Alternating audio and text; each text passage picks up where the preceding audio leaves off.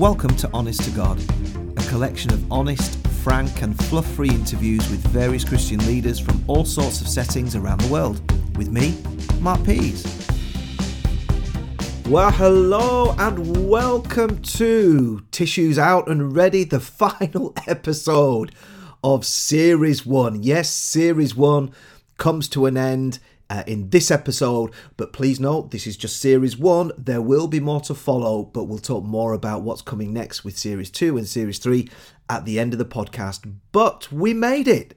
We started off 10 weeks ago talking to different people from different backgrounds just to learn from them and be helped, encouraged, and equipped. And based on the feedback we've been getting from many people all around the world, not just in the UK, that is exactly what has been happening. So, listen, thank you for taking this journey with us. Uh, and I hope you're going to stick around for the next leg. But as I said, a little bit more about that later. So, without further ado, and what that's a strange saying, isn't it? Further ado. Anyway, without further ado, let's get into our final episode. Last but not least, I've had the privilege of talking to uh, Andrew Grimshaw, Pastor Andrew Grimshaw, uh, leader of Relentless Church in Manchester, uh, a small but growing community church in a particular part of that city.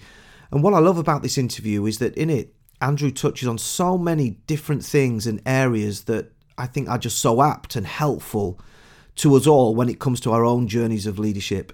And he talks about them in a way that are so easy to listen to and so easy to identify with and you know we talk about so much in this. We we talk about the nature of calling and how to hold on to that calling and walking it out. We talk about the pressures that ministry places upon family. We talk about many of the different practical challenges that come with leadership. And and also we we even get into something that not many dare to talk about really the vulnerability and the loneliness that comes with pastoring. I mean guys this is a really helpful interview I also love the fact that he's just a normal guy.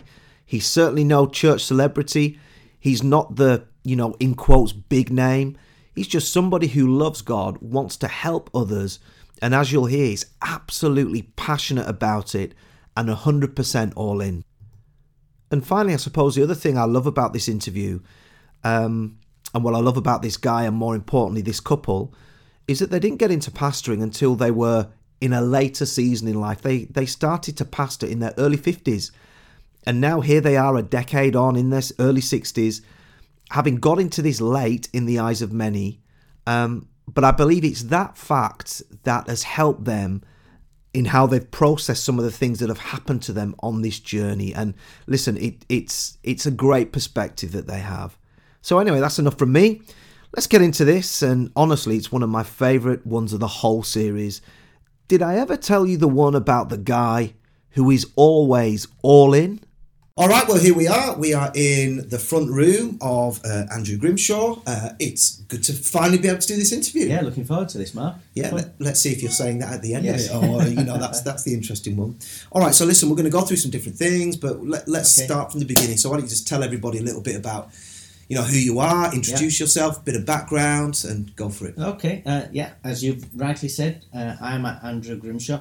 I'm actually 61 years old at the moment, and uh, 61, 61 going on I know. 21. Yeah, been married for 42 years mm-hmm. to Alison. Mm-hmm. Uh, we've got three children, all grown up, yeah. five grandsons, still waiting for a granddaughter to appear. Uh, but we're fostering children as well, so we've always got young children in the house.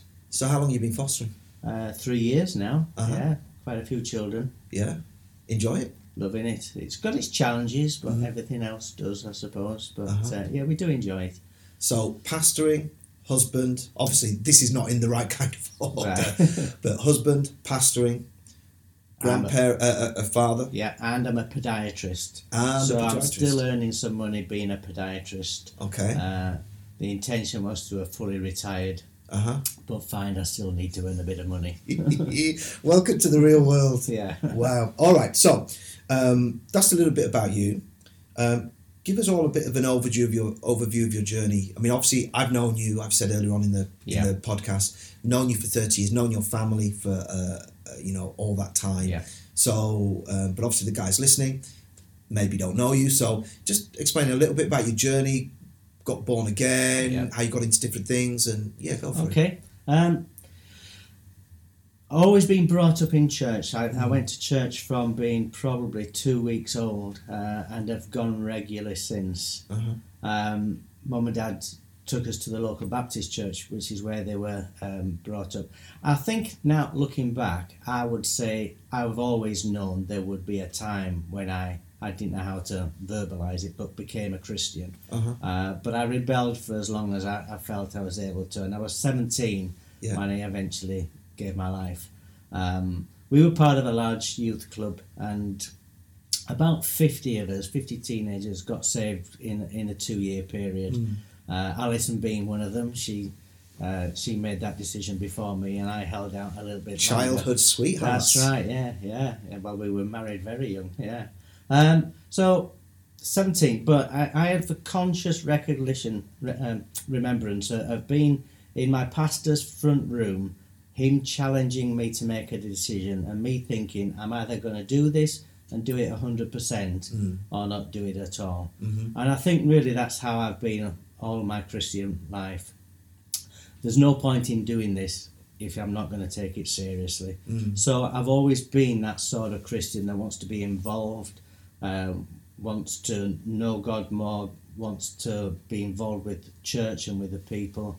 Um, so we grew up, uh, we, we got saved, and for the first two or three years we were in the Baptist church. Then we moved on to what was said to be a more spirit led church. Uh, and stayed there for 22 years, I believe it was. Wow. Yeah, um, And is that where our paths crossed? That's yeah, right. Yeah, Yeah, you okay. came up to Leeds in was it eighty four? Yeah, yeah. Um, met your dad, mum and dad probably Yeah. the first week that they came up, and uh, Uh-huh. And you still talk to us. we still talk to you. Yeah, no longer babysitting. you. but, Oh, uh, oh, wow. um, so yeah, we got involved. Both of us. We, we led house groups. Uh, we, we took care of the teenagers. And I think along our journey, we've always been the kind of people who were always happy to be in the background. Mm. We wanted to be supporting other people, so we did the catering, we did the stewarding, we, we, we did all the preparation, we cleaned the building. That's the kind of people we were. Um, but somewhere along the line, we had an understanding that God did have other things in store for us. Mm. Um, that took quite a, lot, a long time to come out. Um, but for all of those years, we just got stuck into it 100%, as, as I've already mentioned. And I've got to say, and I don't want to rush ahead or, or get ahead of myself, but obviously from what I've known and what I've seen of you um, in the years that you've been pastoring, and we'll get onto that, um, that person that you described just a few seconds ago about just always being all in and, you know, even taking care of buildings and, and being a very hands-on, um, I think that's one of the things I Yeah. really appreciate about your leadership is that you're very much a leader who does, Yeah, and uh, and that's a good thing. yeah. So you started to get into kind of lead. I'm guessing that's kind of res- uh, uh, responsibilities in church. You know, did, how did that kind of start to open up in terms of what what kind of things where you started to realize maybe, oh yeah, um, um, I'm enjoying this, or maybe I'm, called to do this in terms of looking after God's people and leadership. And how did that all start to transpire? Uh, well, I think if we go back into the 80s, the, the church that we were part of, that uh, where we grew up as Christians, really, we received so much uh, uh, teaching, but leadership was definitely considered a promotion. Mm, Uh, and being the kind of ambitious person that I am, I wanted that promotion. mm, So I, I probably looked at getting into leadership in the wrong sort of way, to be honest. Um, but in saying that, we led house groups and we, we, we did very, very well. Uh, we, we, we do and always have had a passion for being with people. We're interested in people. Uh, we want to see other people succeed. Mm. Uh, so leading the house group was, was a, a good way of us being able to do that. We can now look back. Uh, obviously, Alison and I weren't together when we were seven years old, but we can look back and both say that we felt some kind of call when we were seven years old, Mm. both more or less at the same stage. Uh, and we grew up really believing that uh, God wanted us to be missionaries out on the mission field. Um, as a result of that, Alison decided to become a midwife, so she Yeah. she went to university and, and trained as a midwife, uh, and I went to university and trained as a podiatrist, Mhm. believing that ha- both having medical um, qualifications would allow us to get into countries that were blocked to traditional Christian mi- uh, missionaries. Um, as things went along, we, we That turned out well. sorry. That turned out well. yeah, it did. Yeah, yeah, yeah. Well, here, here's the reason. Uh, As things progressed, Mm. we wanted to pursue that. So we made appointments to see some significant Christian leaders. Mhm. Um, and some people were, were significant church leaders, some were missionaries out on the mission field leading big works. And we made appointments to go see them to express that we are called. Uh, how are you going to use us? And not one person wanted to use us in any way. Uh, we came back feeling quite disillusioned, really. So did you just get rejections or no's, or was there any Uh, we- feedback? Or We, yeah, we got a couple of rejections and we got a couple of "we'll call you" type uh, Oh, yes. responses. your on uh, our system will file your details? Yeah. but I suppose that does go back to me saying that I considered leadership a promotion. Yeah. Uh, and I was probably coming at things from a, a more of a selfish Mm. point of view. Um, but at, around about that time, uh, we again felt it was time for us to, to move on, and we became part of a different church where we were receiving a completely different kind of teaching where I understood the Bible in a way that I've never understood it before. Everything became much more personal, a personal relationship, um, and attitudes as a response of that attitudes started to change in both Alison and myself, and we started to see things in a completely different light. And what we decided to do, Alice and I both spoke about this quite a lot, we decided that, yeah, there is a call on our life in some way, but we're going to we're going to lay that lay it down our, our own personal ambition to support somebody else and su- su- support the the work that um, our pastor was doing. In the knowledge that if we gave our best to, to him, God would then bring promotion at the right time, that, Mhm. that he would lead us into the area that he wanted us to go. So we did that again. We, we, we gave ourselves 100% to somebody else's call. Great. Let me ask something because it's something that comes up quite a lot when you talk with different people. I'm sure you've had it, you know, with people that you've talked to over the years. This whole thing about call. Yes. You know, you said we laid down Yeah. this call that we Yeah. felt that we had. Um, what was that, or what did that look like or feel like? Because a lot of people, I think, struggle with this whole Yeah. concept of "Am I called? I don't feel called, Yeah. or I feel called." But you know, what does that look like? Yeah. Uh, that's a picture that's still unfolding to begin, is because to, to be honest, because I am still trying to understand my call, although my understanding of it is so much more clear than it was. I think when I was seven or eight years old, it, it was just a desire to do something for somebody else in the knowledge that there is a God and that He wanted me to be involved. Um,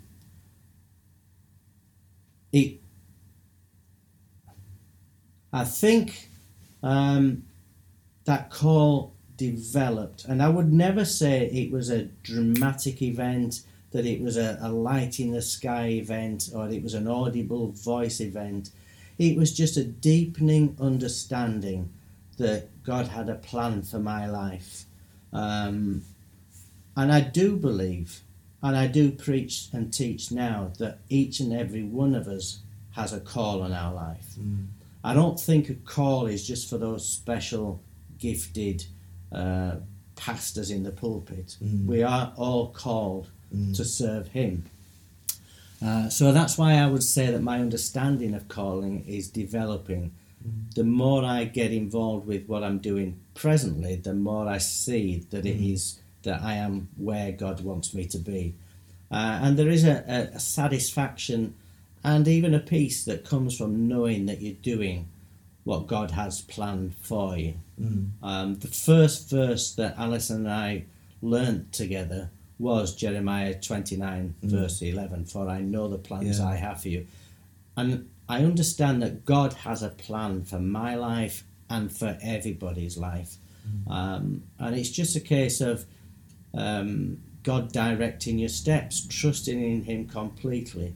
And even though sometimes we try to veer down the wrong uh, direction, He brings you back if you if you you've got that desire to trust Him first.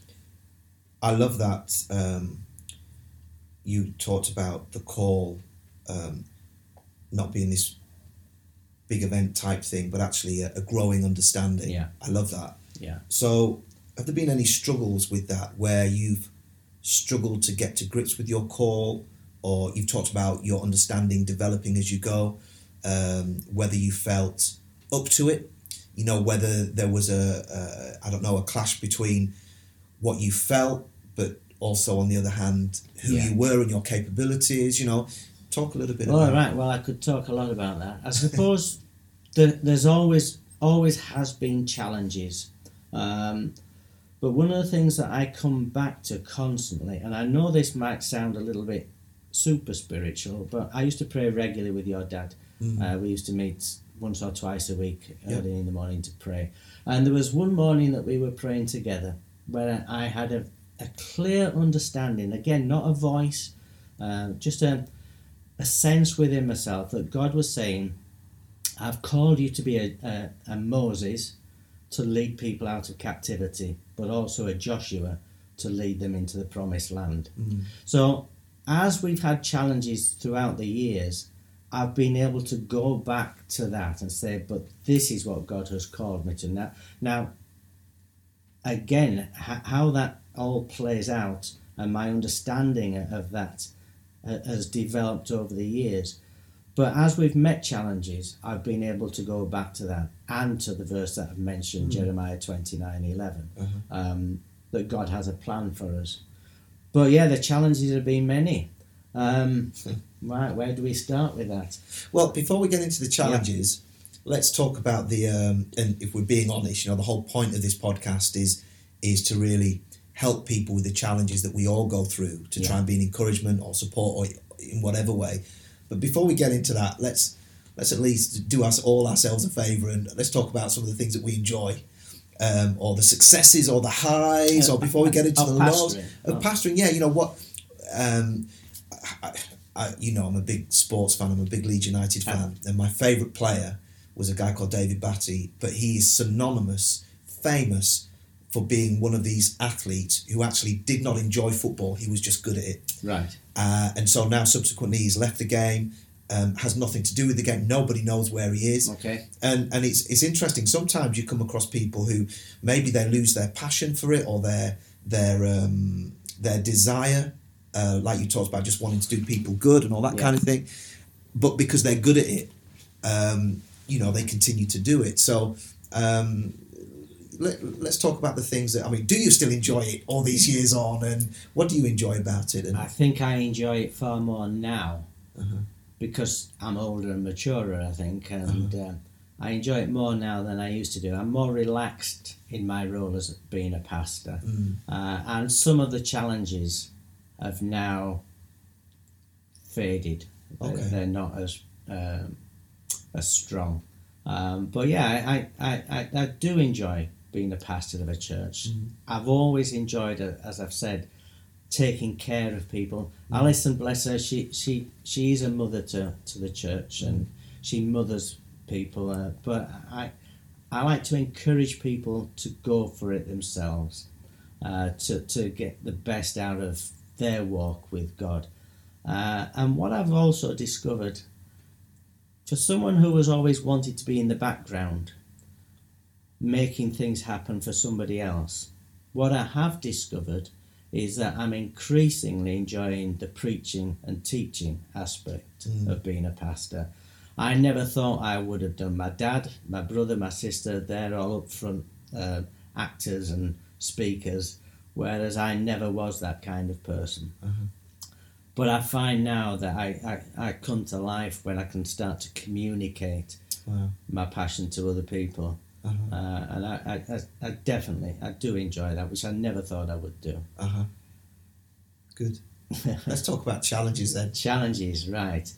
Um, becoming a pastor. Or do you have no challenges? Oh, You said earlier all the challenges are subsiding. No, no, no, Are you no. now on easy street? no, If so, write that book. Tell us all how to get there. Different challenges appear from time to time, don't they? But uh, becoming a pastor, um, I think, as I mentioned, we we laid down our life for uh, the guy that was uh, my pastor at the time, and we did and went wherever he told us to do, to go. Um, one day we got a phone call from yourself saying, "Will you come into the office? I want to have a chat with you." Uh, I hope I was a bit more polite than that. I think that's probably pretty much it. uh, so we went in thinking something is going on. We'd been involved with the church in Manchester for five years. We'd initially gone for a six week period to help establish that church and to support the pastors of it, and we ended up staying there for five years. Um, but our role within that was increasing and growing, and we were getting more and more involved in the leadership. So then, when you uh, called us to, to bring us in, we had an inkling that you were going to be asking us to, to pastor in some way. Uh, so we'd had a conversation, and me being the ambitious one, I was wanting to go for it. Alison was a bit more um, reticent and was wanting to think about it much more.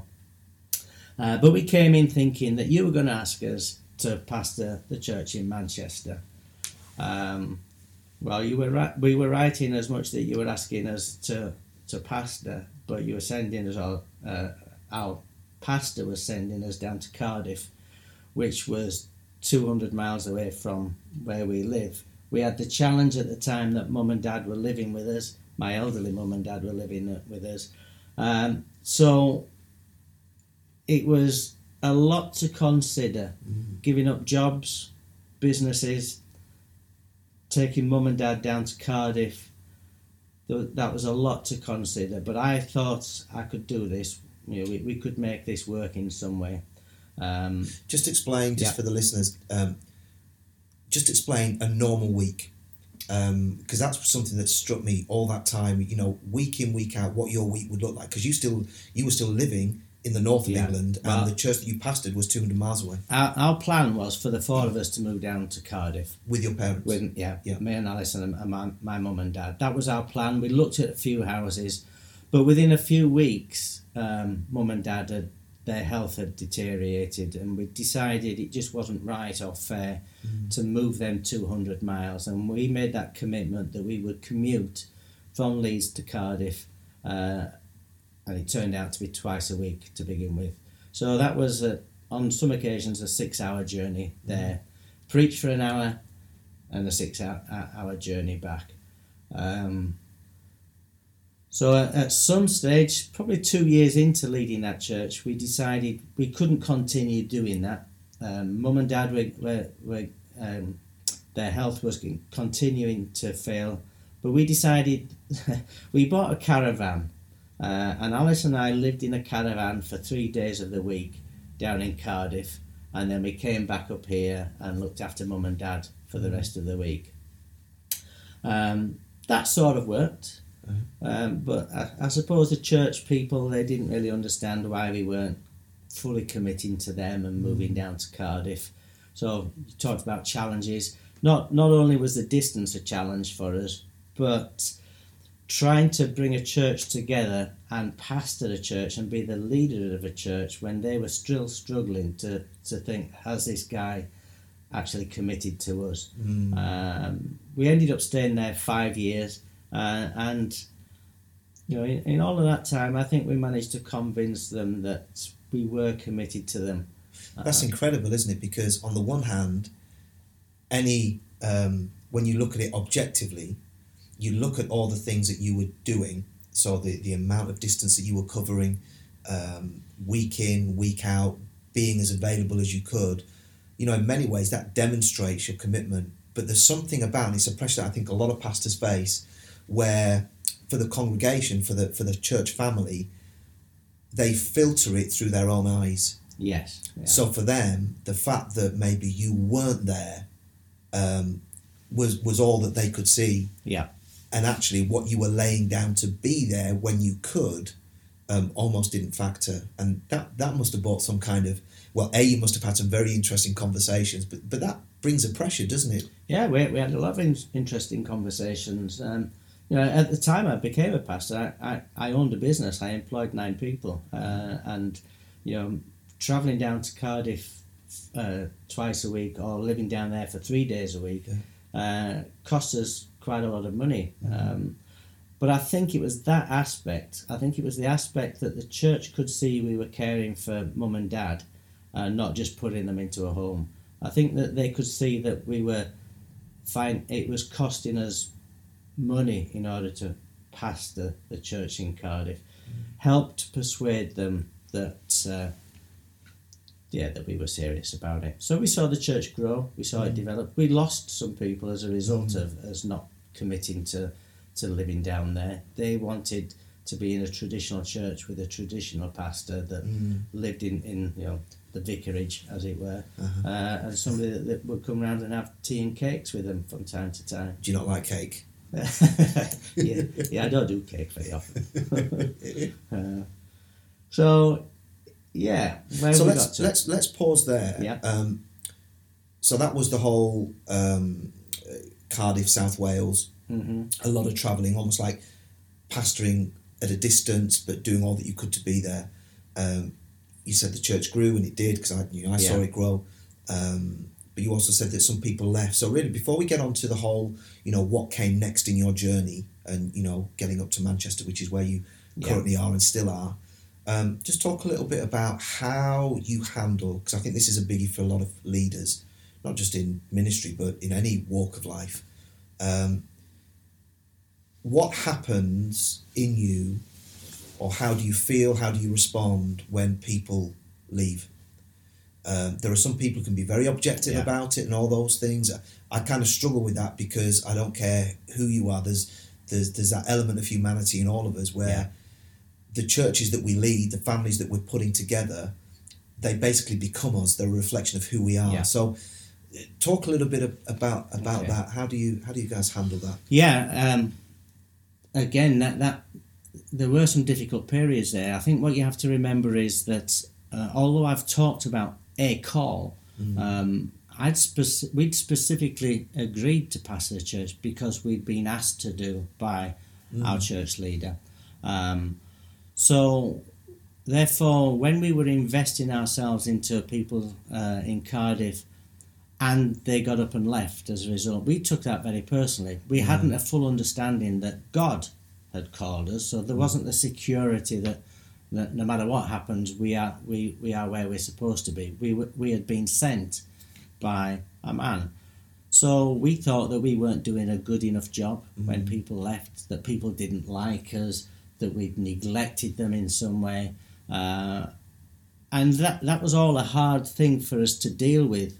Um, and I suppose I can also say that we were pretty much sent to Cardiff and, and, and left pretty much on our own with no training, no backup, no, no resources.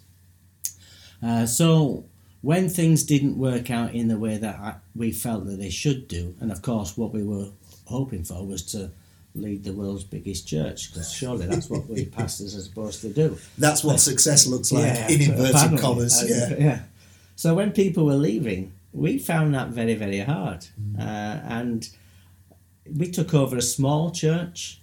We saw it develop and grow, but then we saw some of our key members just get up and leave. Mm. Uh, and as off, so often happens, they don't even tell you that they're leaving. We, we had one person who was very much part of the leadership team.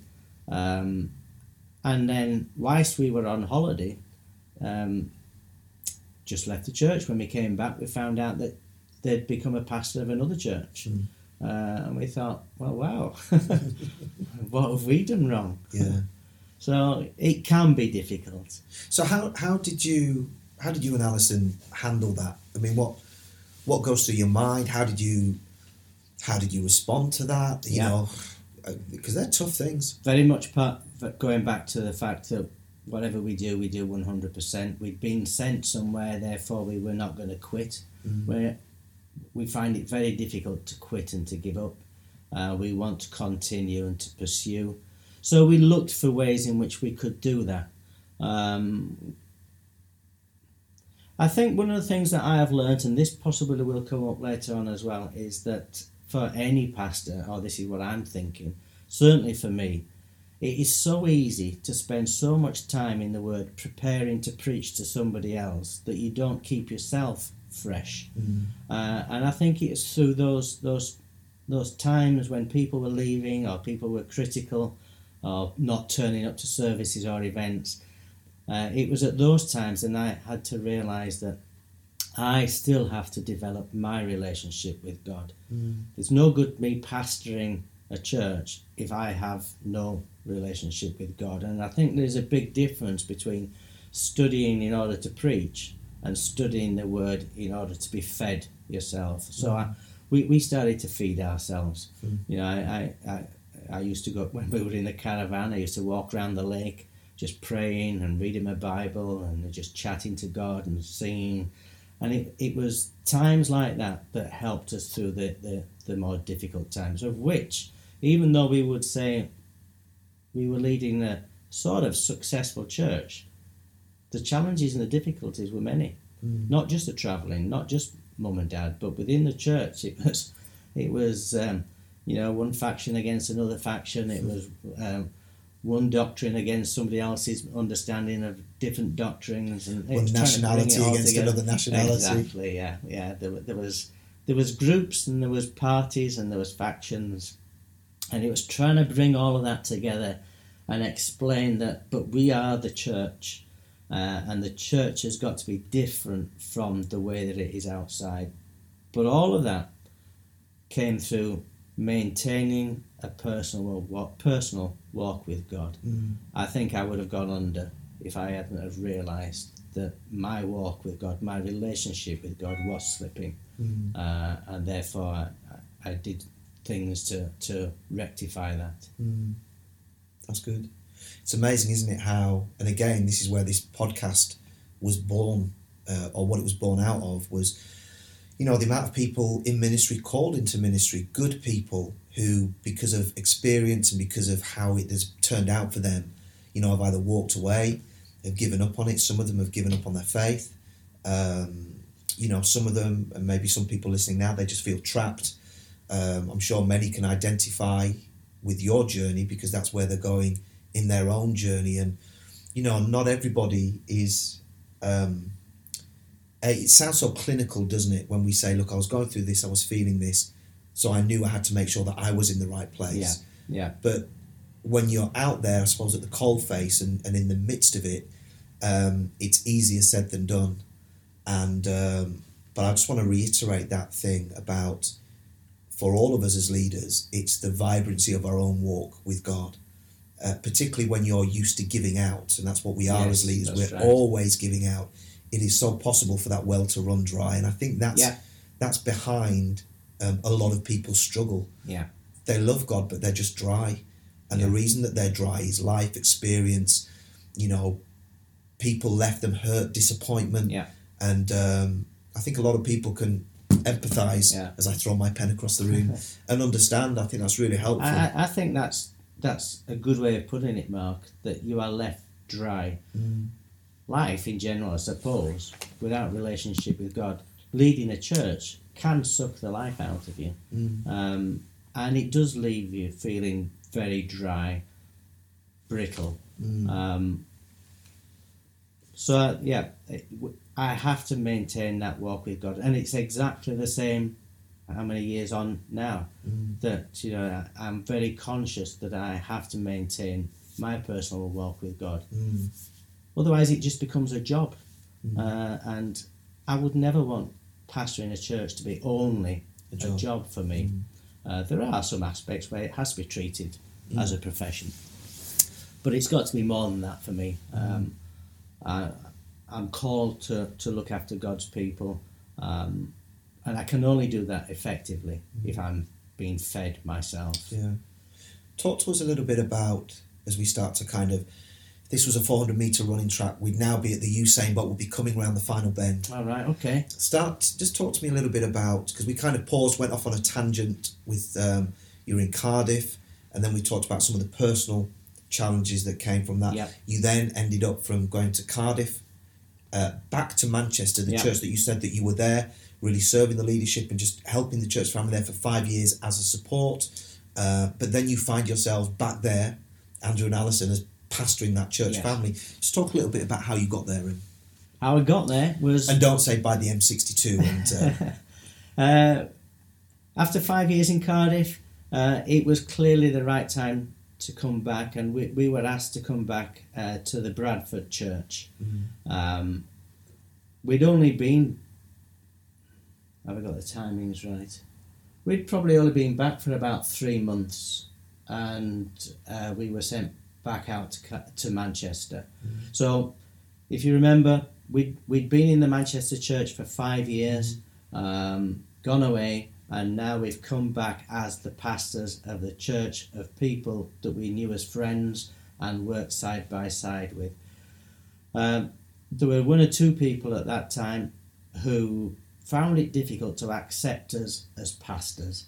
Um, why? Why is that? why? Just because I think we had a personal relationship, and I, I don't know. I, again, this is something that I'm now re-looking at. Really, what is the role of a pastor in a church, and what is his standing within the church?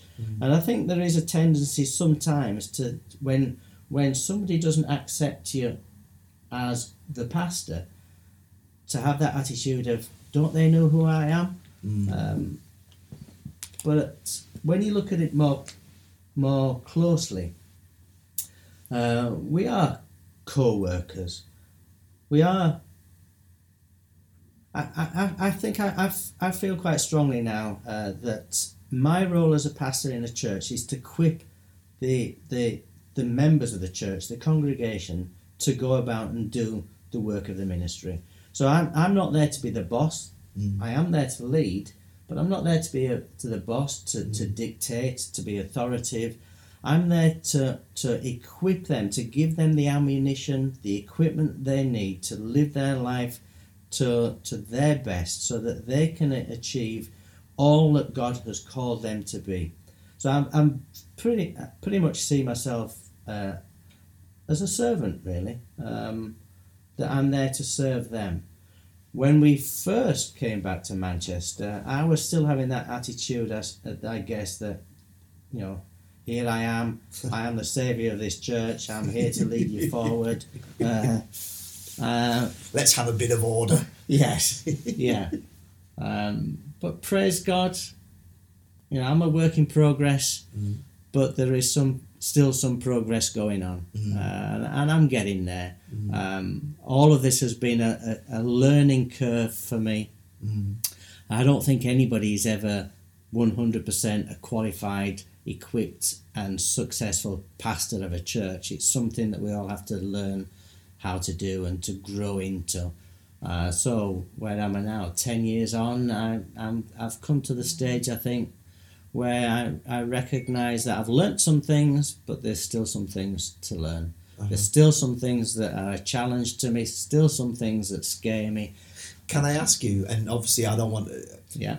What if you were to say, okay, even if it's just one thing that I'm working on, which is a challenge to me, as a pastor of ten years plus and and Yeah. and, and leading um, for for longer than that in different settings, you know, what what would one of those challenges be? Hmm. That is a very good question. What would that? What would be the number one challenge that I want to tell you? I still think that the challenge for me is still that oh, it goes back to for I know the plans I have for you, says the Lord. God has got a call on my life. He's got a call on everybody else's life, but it frustrates me.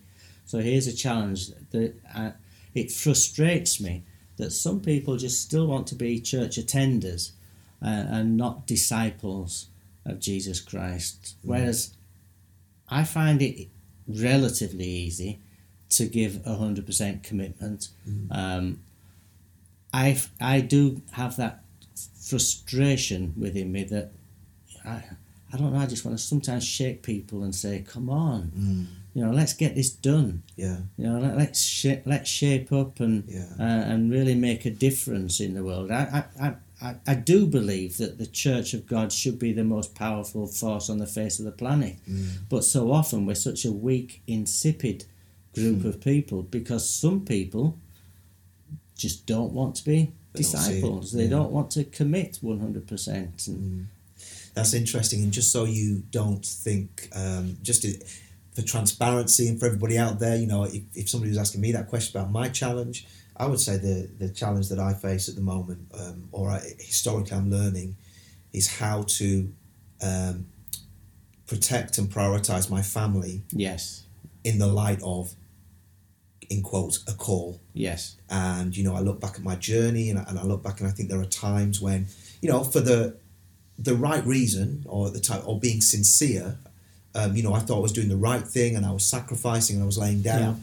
but actually the people who paid the biggest price was my family right. and so I feel like I'm starting to discover in this season that we find ourselves in what it is to really not just say your family is your primary church but to um, start to learn to live that out. Yeah, where there are times when you know the the phone doesn't have to be picked up you know the computer can be put off and put away. sorry, what was that? The phone doesn't have to be picked up. no the phone doesn't have to be picked up. As you'll know when you call There me you and all that kind of thing. And um and I just throw that in the mix for you know for all of us. Everybody that I'm speaking to um has challenges. And and for the guys out there listening I, I don't want them to feel like you know it's okay to admit and face up to the challenges. or Yeah. it's when you admit them then you can start to face up to them and do something about it I wouldn't want people to feel like you know here they are 20 years in and it's still the same challenges because that's when families fall Yeah. apart and that's when marriages fall down and and uh, so we all have them Well, I think you've raised a good point there. That um,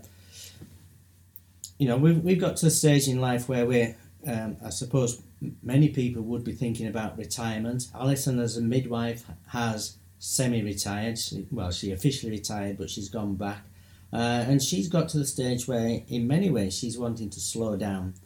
Um, I have not got to that stage yet, and I'm still wanting to give at least another 10 years. I see a big future and I can see all sorts of things going on. But I've also, as you rightly mentioned, I've got to make sure that um, I take care of Alison. Mm. So, and you do that so well by the way oh, well, that's, thank you very much. Thank you. I mean, Alison is passionate about the grandchildren and the foster children.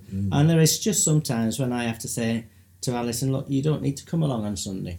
Um, you know, you got to look after the children. Uh, or, you know, Yeah, with the foster children, there's often challenges and they need us. Um, and I think, again, I've had to learn that, that um, there's, because I need to care for Alison's well-being, Mm. there are some times when she doesn't need to be around and I can just go off by myself. Mm. Um, if I, if I if I hope this podcast can achieve anything, it's two things. Firstly, like I've said many times before, that people may find this an encouragement and a support um, in their own journeys. But secondly, I really want to be able to do away with the facade that I think is out there, certainly on social media, certainly the perceptions that people have about their leaders, about pastors, about ministers, vicars, bishops, whatever you want to call them, overseers, archbishops, whatever. Um, this pressure that I think is put on and that we feel and that we face that everything has to be sorted out and we have to be perfect. So therefore, we feel like we have to put across a particular Okay. picture. And um, I want to kind of strip away, and I feel that we have done with some of the things that we've talked about today, where we kind of get behind the surface and Yeah. realize that we're just human beings who love God, just like everybody else does who professes Jesus Christ, and that it's okay to have bad days, and it's Yeah. okay. So rather than those bad days now defining us, you know, is there other people that we can learn from that will help us to handle those challenges? And so um, I'm glad that you talked about those challenges and you, you put them out there. Not just the challenges that you've mentioned now, but actually your journey from Yorkshire to Cardiff. You know, we never really got into Manchester, and, and maybe time's not going to allow us, but we just got to you getting back there. All the challenges that come with that, I hope people start to feel and realise, if they're not pastors, that actually there's a big price that our leaders pay, that pastors pay, play, that vicars pay, Yes. and sometimes that's not really given any. You know, we're very people are very objective.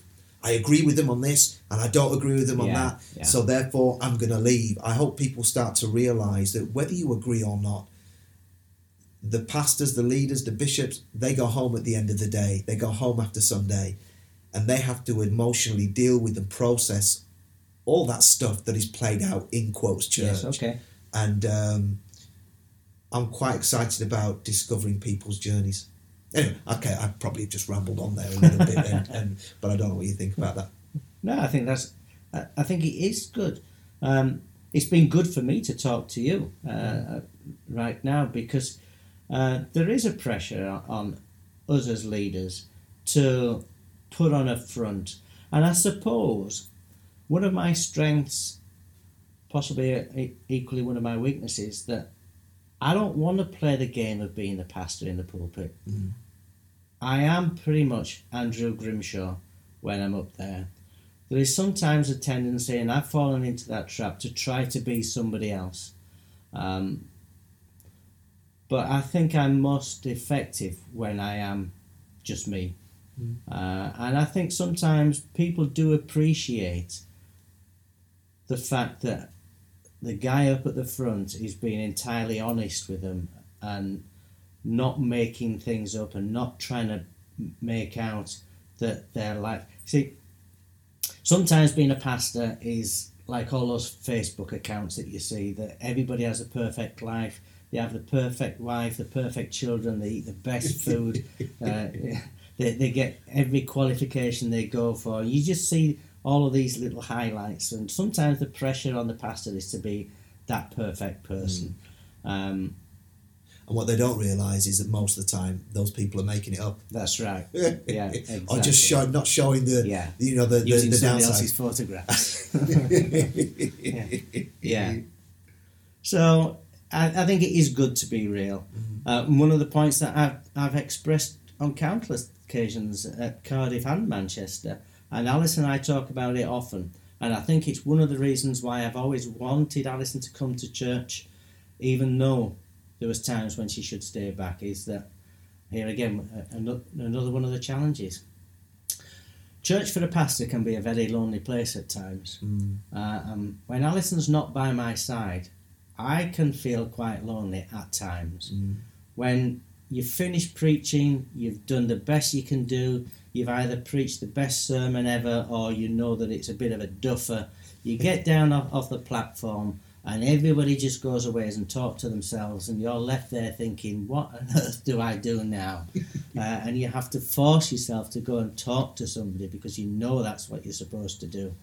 Uh, so th- that is something that God's still working on me Yeah. really. I I do at times fi- find church a lonely place. It's the vulnerability of leadership, isn't it? I suppose so. yeah. and I think people respond to that in different ways. Some people respond to that, and they so they become the aloof leader because they can't handle the feedback, and you know they don't they don't want to. A bit like with Moses and the veil, Right. you know, they, they, they, want to keep their public side and their personal side yes. separate, Yes. um, and that's that's where it can be quite a lonely hmm a lonely place. Um, some people go to the other extreme and they're all out there and they'll give everybody a lift home. And listen, there's a time and place Right. for all of that, but sometimes it's to make up. Um, I, do, I don't feel I preach very well today, so let me pour this tea or let me buy this right, coffee. yeah, and point. and, Yeah. and, and, it, and it, it's and you find people in, in either camp. But I think the underlying point is this: it's a vulnerable place to be. hmm Uh, a, a, a guy once told me, um, and this was when I was just setting out. Um, he said, "Always do your best to retain the heart of a baby, but at the same time develop the skin of a rhinoceros." Wow. Yeah. In other yeah, words, Yeah. And I haven't I haven't got there yet. You know, I'm 20 years into this thing. I, I haven't got there Uh-huh. yet because there are still things that hurt me and move me and and things that maybe really shouldn't do after all this time. But I absolutely agree. That's a great point to make. The vulnerability Yes. of leadership. Yeah. I'm, I'm glad you raised that. Listen, our time's just about gone. I, I just want to ask you one more thing. Yeah. Um, if you were to give anybody out there listening in leadership, either sort, uh, starting out or they've been doing it a long time, if there was one piece of advice that you were going to give them, and I know you've alluded to different things that we've Yeah. gone, so it might be that again, or or, or or something else, or a bit of encouragement, or if they're in that place of darkness and they and they just you know they feel trapped. I don't know anything. If you were to sit them down and just say, listen, this one piece of advice would help you. Yeah. What would it okay. It's going to have to be two pieces that are, are both related. Find someone that you can talk to. Mm. Uh, if, if, if you don't have that person right at this moment in time, go out and find someone that you can just sit down, as you and I are doing now, Yeah. and have done on many occasions. Find someone that you can just sit down and say, look, this is how it's going for me. That's good. Um, someone who's not going to criticize you, somebody that's not going to judge you. And I admit it's not always hard to, uh, it's not always easy to find that person. Having said that, the cup of tea that you served me today, I, I, I've got to say, I think you could have tried better. I'm joking. But yeah, that's Right. important. Uh, but then also, as I've already said, you've got to maintain that your Yeah. personal walk with God. That's huge. That that has to be number one priority. Without that, you can't continue to give. Um, you need that equipping, that anointing, that that gifting, but you need that depth of relationship. Mm. You know, in in as much as I'm saying, find somebody that you can talk to. Find your God mm. have that personal relationship with Jesus and protect that above all other things. If the busyness of life, the, the busyness and sometimes great stress of leading a church gets in the way of your relationship, I, I, I believe it's going to be a downward spiral from then on. You know, you've got to f- find that time just to, you know, even if it means uh, going for a walk, taking a week off, going away on holiday, just make sure that you get back to that stage where you and Jesus are having coffee together.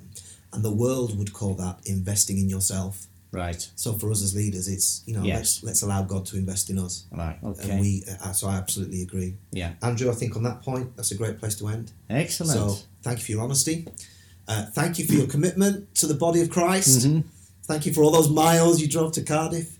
And um, yeah, thank you for talking to me today. and you owe me a kedgeree. That's a little in joke for that mean nothing to you. Andrew, thank you. So there we go. Andrew Grimshaw, legend, kedgeree maker, and all round Superman. Love that guy. But that's it. Episode 10 done. Series 1 complete. How are we going to go on? I can hear you all cry. Please don't say it's time to say goodbye. Heck no. Here's what's coming next Series 2. But Series 2 um, won't be interviews as we've traditionally done them in Series 1. No, we're currently working on that, putting it together. So they should all be ready for what we're hoping will be Series 3. Look at this long term planning. But Series 2 is actually going to be a collection of devotionals, uh, Q&As, um, you know, things that have come in over the last 10 weeks um, and subjects and topics that are all tied around some of the things that we've discussed and raised in this series, and it should be fun.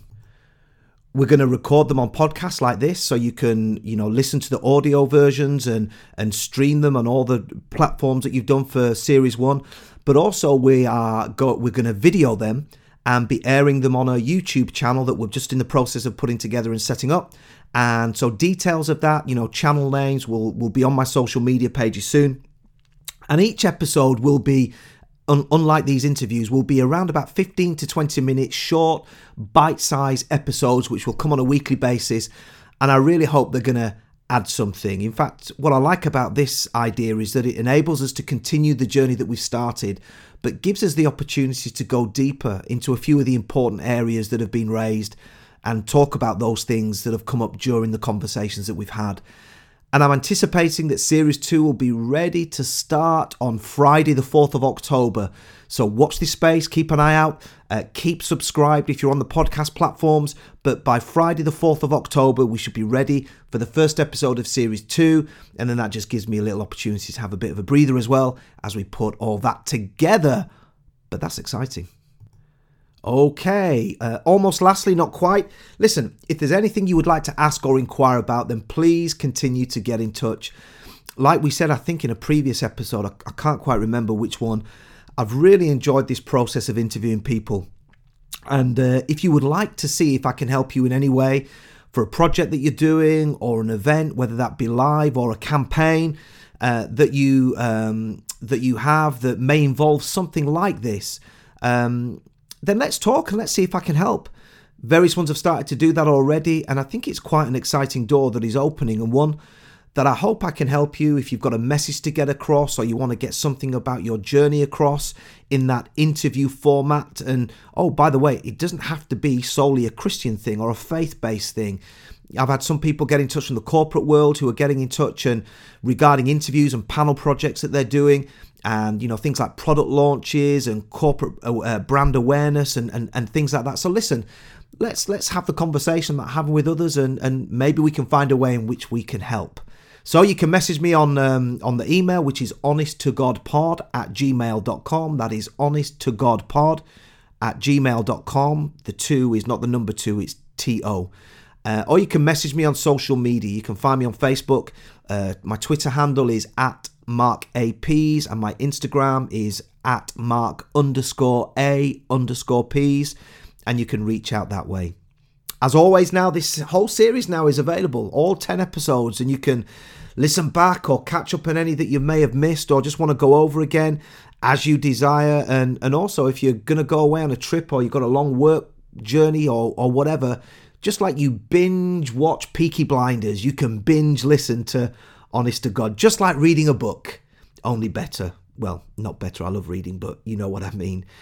Uh, and also, if there's anybody that you think would be great for an interview for upcoming series of Honest to God, then let me know. Leaders um, from around the world, not just in the in, in the Christian world, but you know, uh, maybe in politics, maybe in sport, maybe in business, or whatever. Give me a shout, and we can start to put that together. All I need from you is the name and a way to get in touch with them. And it doesn't matter where they are in the world, I will do the rest. All right, then. Series one, check. Give yourself a pat on the back. Series two, in progress, getting ready to roll on October 4th. So until then, this is me, Mark P, saying thank you so much for coming with me on the journey. Let's see where we go as the journey continues. We'll see you soon on Honest to God. Bye.